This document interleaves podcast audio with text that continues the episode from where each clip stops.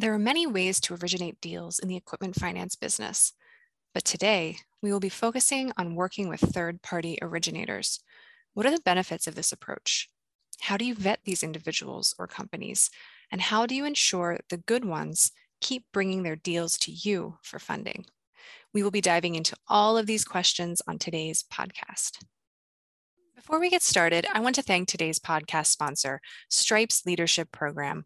Stripes is a professional and personal leadership development program designed with purpose and intent to build, challenge, and inspire best-in-class leaders within the equipment finance industry.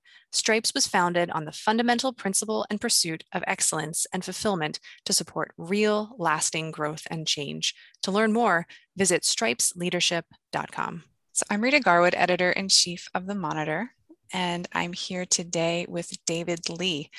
David is Chairman and C E O of North Mill Equipment Finance.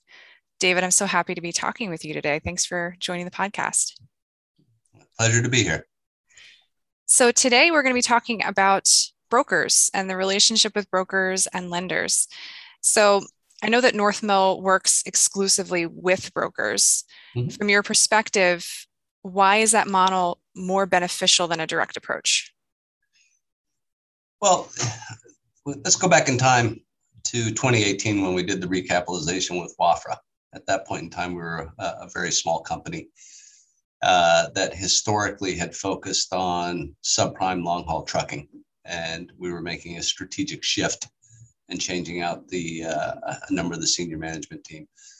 And so how did we develop Uh, a large footprint relatively quickly in asset categories that we historically had not participated in?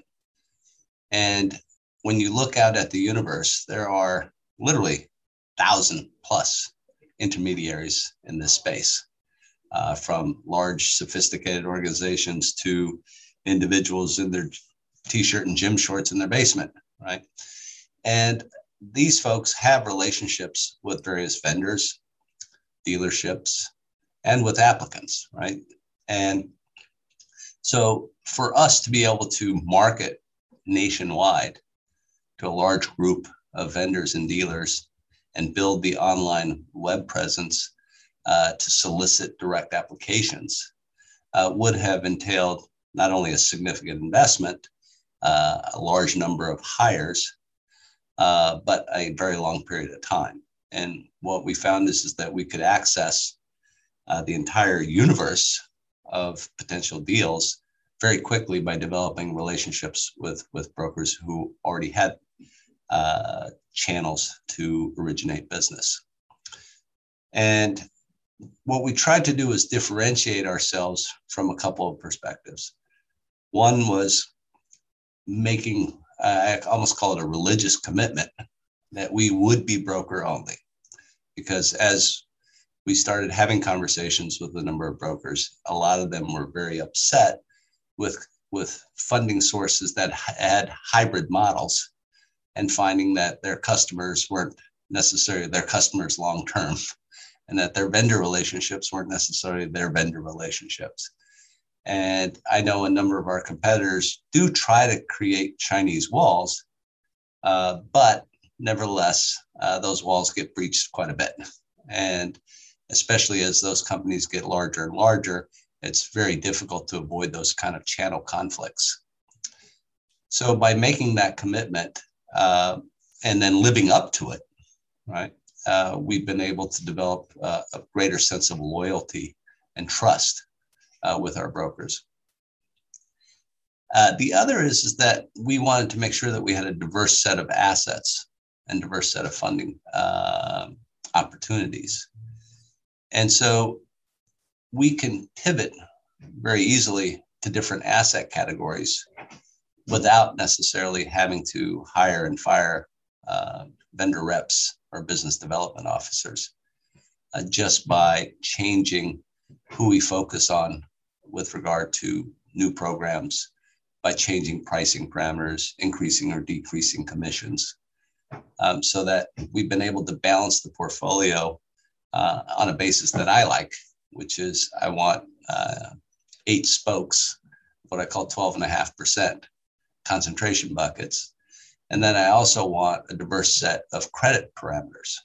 So I don't want the portfolio to only be A credits because the yields are too low for me. And I don't have the benefit of uh, deposit funds like banks do. But I also don't want C and D credits exclusively because there's too much volatility in those returns, and it makes it difficult to manage your credit relationships and your securitizations. So I'm looking for an ideal blend of credit diversification while maximizing yield and minimizing uh, defaults and losses. So I, we call, I, I call it the trapezoidal bell curve of credits. I, I don't want the D's, and I'm certainly not going to compete for the A pluses, but I want a nice distribution of the A minuses through the C pluses. Makes sense. That's a good balance there. So before you shifted into this model, you were saying that you were dealing primarily with trucking. Did you work with brokers primarily at that point as well, or did you? Yeah, the company did. I wasn't. I wasn't actively involved in the company. Mm-hmm. Uh, I didn't really get involved with the company full time until uh, August twenty eighteen. Okay. So I know in some circles when you start talking about brokers, um, especially with people who have worked at larger banks or regional banks, um, there's some wariness that comes up. You know, sometimes they, you know, talk about fraud that happened a long oh, sure. time ago or things like that. So how do you establish trust with a broker? Can you walk me through your vetting process? Sure. Uh, before we sign a broker up, we go through an interview process. We also do a background check. Um, and But probably more importantly for us is we don't allow the brokers that we don't know for a long, long period of time to document the transactions. So we, once we provide an approval that, that we underwrote, right? So when the application comes in, it goes into our system. Our credit people examine the information. We have electronic systems that verify the information from not only the credit bureau report, we do background checks, right? Uh, we obviously look at PayNet. We also look at the asset uh, and, and the comparable wholesale value of that asset. So all of those things are uh, automated in terms of pulling the information, but then we have two levels of credit analysis uh, to validate and verify that information. Then when uh, documents are requested, we actually do deal directly with the borrower in closing the transaction, including a telephone interview uh, for verification purposes with that borrower. So the, you know, it, it doesn't mitigate or eliminate one hundred percent of fraud, right? Everyone's got the oddball case. But what it does do is it protects us from any large scale fraud, right? And what we have found so far is that we've never had a broker commit or even attempt to commit fraud with us. The fraud is usually done uh, at the borrower and or vendor level, you know, in the, in the few cases where we've, we've gotten burned. So uh, by and large, the, the brokers have been well behaved. Where we saw, or at least the case studies I looked at, right, in terms of trying to come up with fraud mitigation strategies, were situations where people had large uh, flow arrangements, where a group of people would be underwriting transactions and then quarterly discounting them to a funding source. Uh, so even with our discounters, we actually validate uh, the information before we agree to take the deal in. So we do not buy pools of assets uh, without directly vetting each individual transaction and the information around it. So is it foolproof? No, nothing's foolproof. It sounds like a very thorough process. Sounds like you've... Yeah, some sometimes the brokers get a little offended when they're interviewing, but uh, especially early on when we were the new new kid in, in town.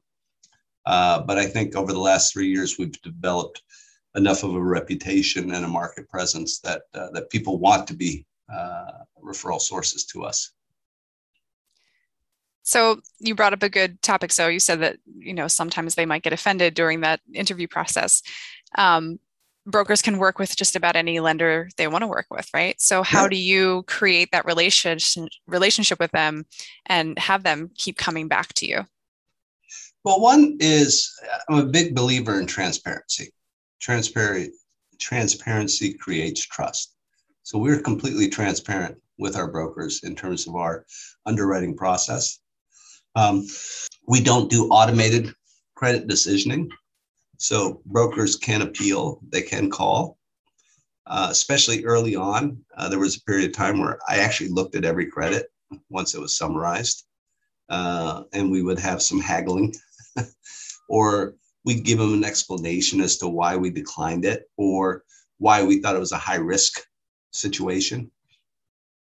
And so by having that constant level of dialogue, uh, people feel that they're, they're in better control of their own destiny.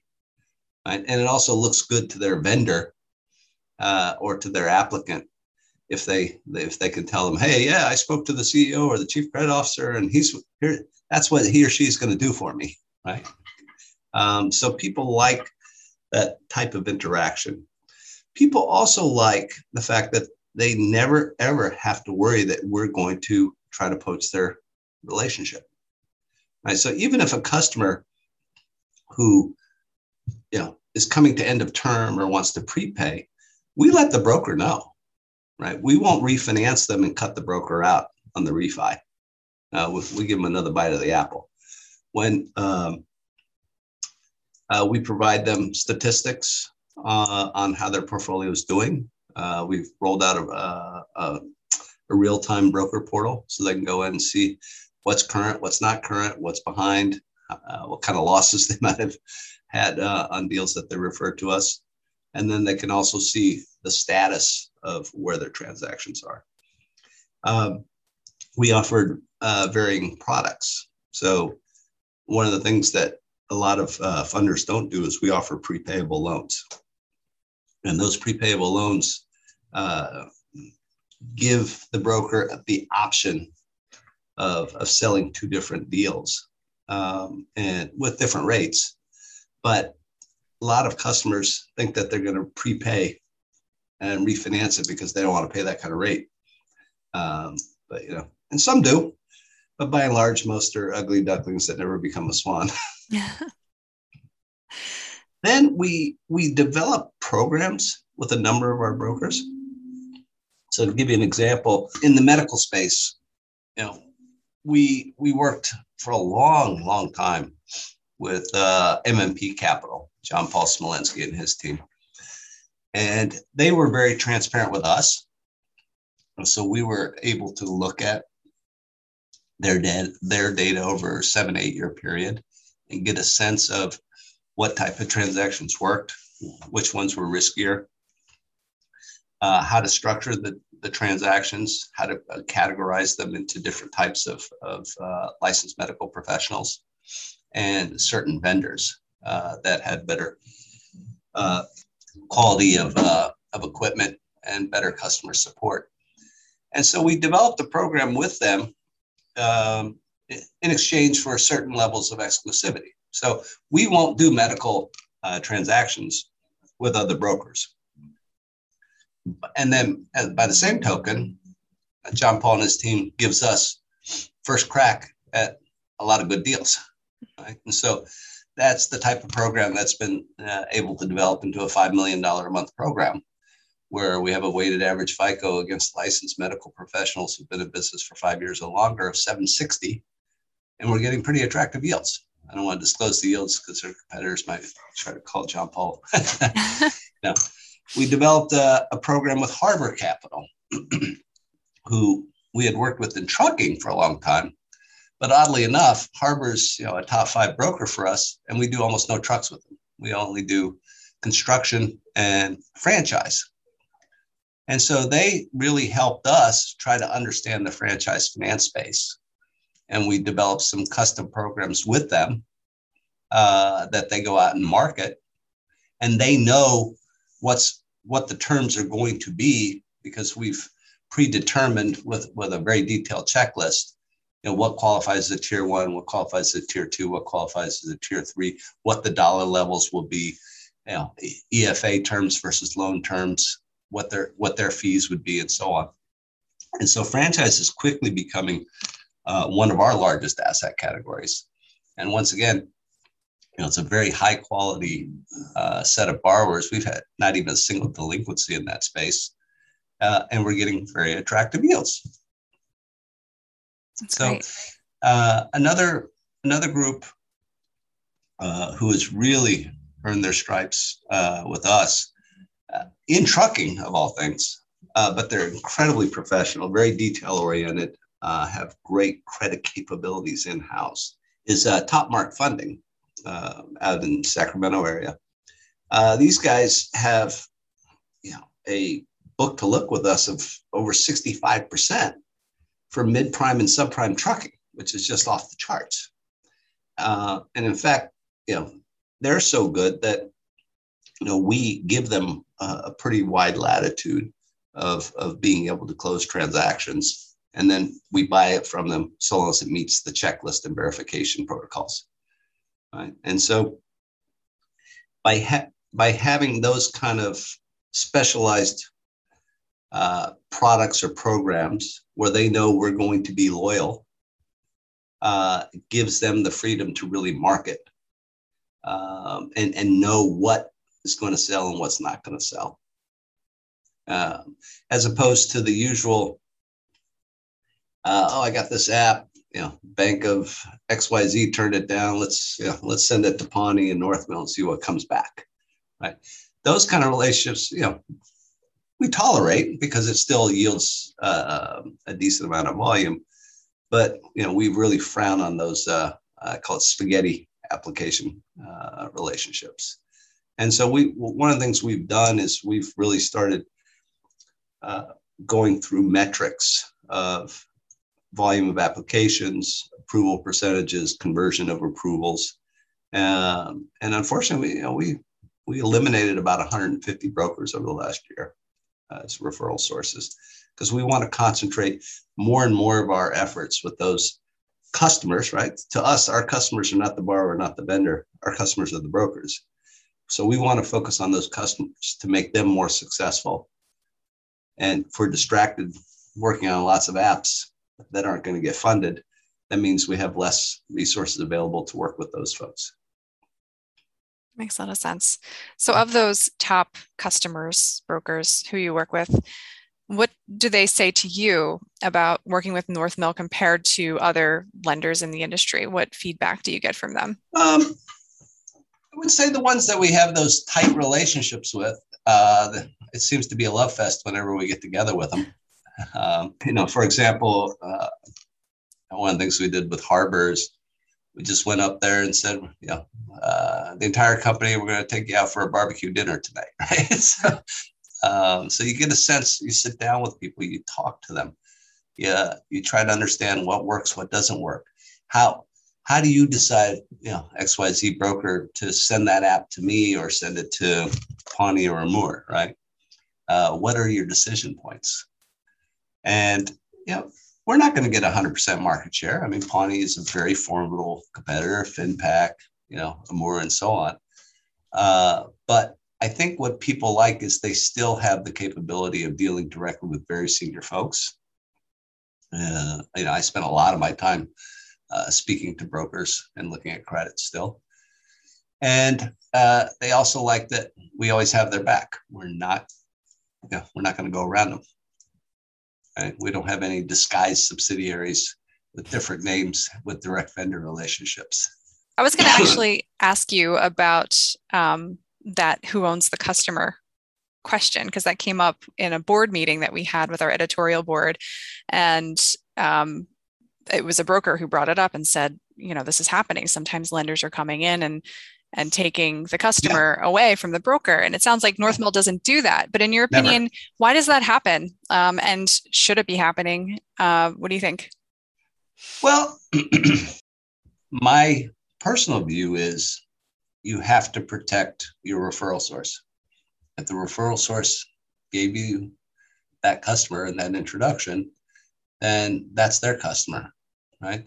Our attitude is the brokers are our customers, right? The borrowers are not our customers, and the vendors are not our customers. Even when vendors come to us, right? A lot of vendors will come to us and say, hey, Lou, I want to develop a program on this, this, and so on. We say, oh, we're happy to work with you, but we don't have our own vendor relationship managers. So we would like, you know, Topmark uh, to, to be involved, or, you know, uh, you know, a lot of our competitors are also our brokers, right? So believe it or not, a good source of volume for us are other funders who have vendor relationships, because that they'll have um, exposure limitations with some of their customers, right? So we don't want their turndowns. We want their exposure limitations, right? So we don't, you know, if if, the, if that vendor or customer wants us to work directly with them, we just won't let them. We just say, no, it's not going to happen. Yeah, we're going to get so-and-so involved. Maybe it'll be at a lower fee level, right, than, than just your standard fee, but we want somebody who's interfacing with the vendor and with the borrower, because there's value add. Most of the brokers do a lot of value add for us, especially in terms of educating the customer and explaining the docs, explaining the prepayment options or lack thereof if they go with a lease or E F A. And you know, for us, it's it's it's a variable cost, which we're happy to pay. Now, but we also do some other things, right? Some of our really good brokers will provide them uh, credit facilities uh, to help them fund transactions, especially at month end. Uh, we we have loyalty programs, but so does everybody else, right? You hit certain uh, metrics and targets, you get an extra check. Uh, we call those owner bonuses, right? Because um, lots of times the owner on every deal has to pay their rep some points, right? So if they can get some extra uh, extra bonuses at, at quarter end, that's just pure profit margin for them. So you you mentioned that there's a certain type of broker who you like to work with. You look at the data, you look at the metrics, but if a, a new broker is coming to you and it's not someone you have an established relationship with, what are the characteristics uh, that you're looking for? Uh, well, first we'd like to make sure they have a clean background, right? We don't want to see uh, jail time or charges of uh, committing fraud or check kiting and stuff like that. Uh, we won't work with somebody who's literally just starting. Um, so we want to see somebody who's who's been in operation for at least a year. Uh, but generally, the only startups we will work with are people who are leaving an established broker where they've worked for a long time already. Right, so you, you, obviously you always get people who maybe spent five years working for Balboa and now they're off off on their own. Right, so those types of people we will generally work with. We make some phone calls, right? Um, and if if they're not a complete uh, startup joining or starting their company from a different uh, employer, uh, we also like to see funding references. The one area where we've had difficulty and we've experimented with it is uh, working capital or M C A uh, brokerage shops, because uh, a lot of them, you know, grew quite large, quite profitable, uh, but the M C A business has kind of dried up, especially with all the S B A money and P P P money that went out last year. So a number of them have been trying to enter into the equipment finance space. It seems like a natural extension, but you know, we we've experimented with it, but. And uh, so far, it really hasn't worked out well yet, but you know, we're not going to totally give up on it. So we're getting close to the end of our time. Um, mm-hmm. Any final thoughts on this topic? No, look, we uh, we love our brokers, uh, most of them. uh, they're great partners. You know, people like Harbor and M M P and Topmark and and a, a whole host of others. Uh, they become real partners. And we view them as partners, and uh, yeah, we love to see them succeed. And you know, to us, everything's a two-way street, right? If you're a good partner, um, then generally the other side will be good partners and loyal back to you. Right? You, not always, but most of the time, you get what you put up. It's true. It's such a relationship. You gotta yeah. be balanced on both sides. Well, David, thank you so much for taking the time to talk with me. I really appreciate it. Well, thank you.